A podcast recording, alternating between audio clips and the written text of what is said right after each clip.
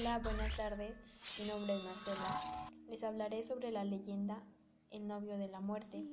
Cuenta la leyenda que Verónica era una joven alegre, que era novia de Fernando.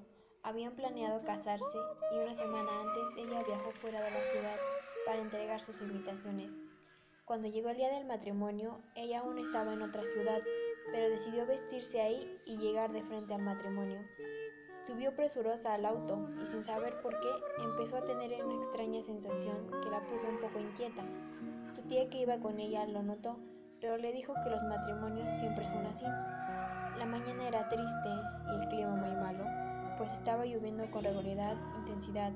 Cuando ya estaban a 20 minutos de llegar a la ciudad, en un tramo lleno de curvas, el conductor inmerso en la idea de llegar temprano a la boda, Aceleró y no pudo controlar el auto, que cayó a un barranco. La joven novia murió instantáneamente. Años más tarde, un compañero de su colegio tuvo que viajar solo por la carretera donde sucedió el accidente.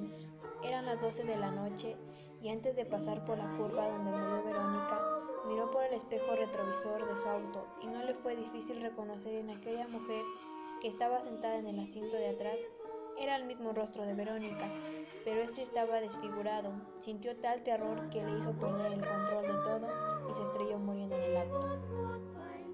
Se dice que si viajas solo por esta carretera, no debes de mirar tu espejo retrovisor, pues Verónica siempre está sentada en el asiento trasero, tratando de conseguir víctimas que sufran igual que ella.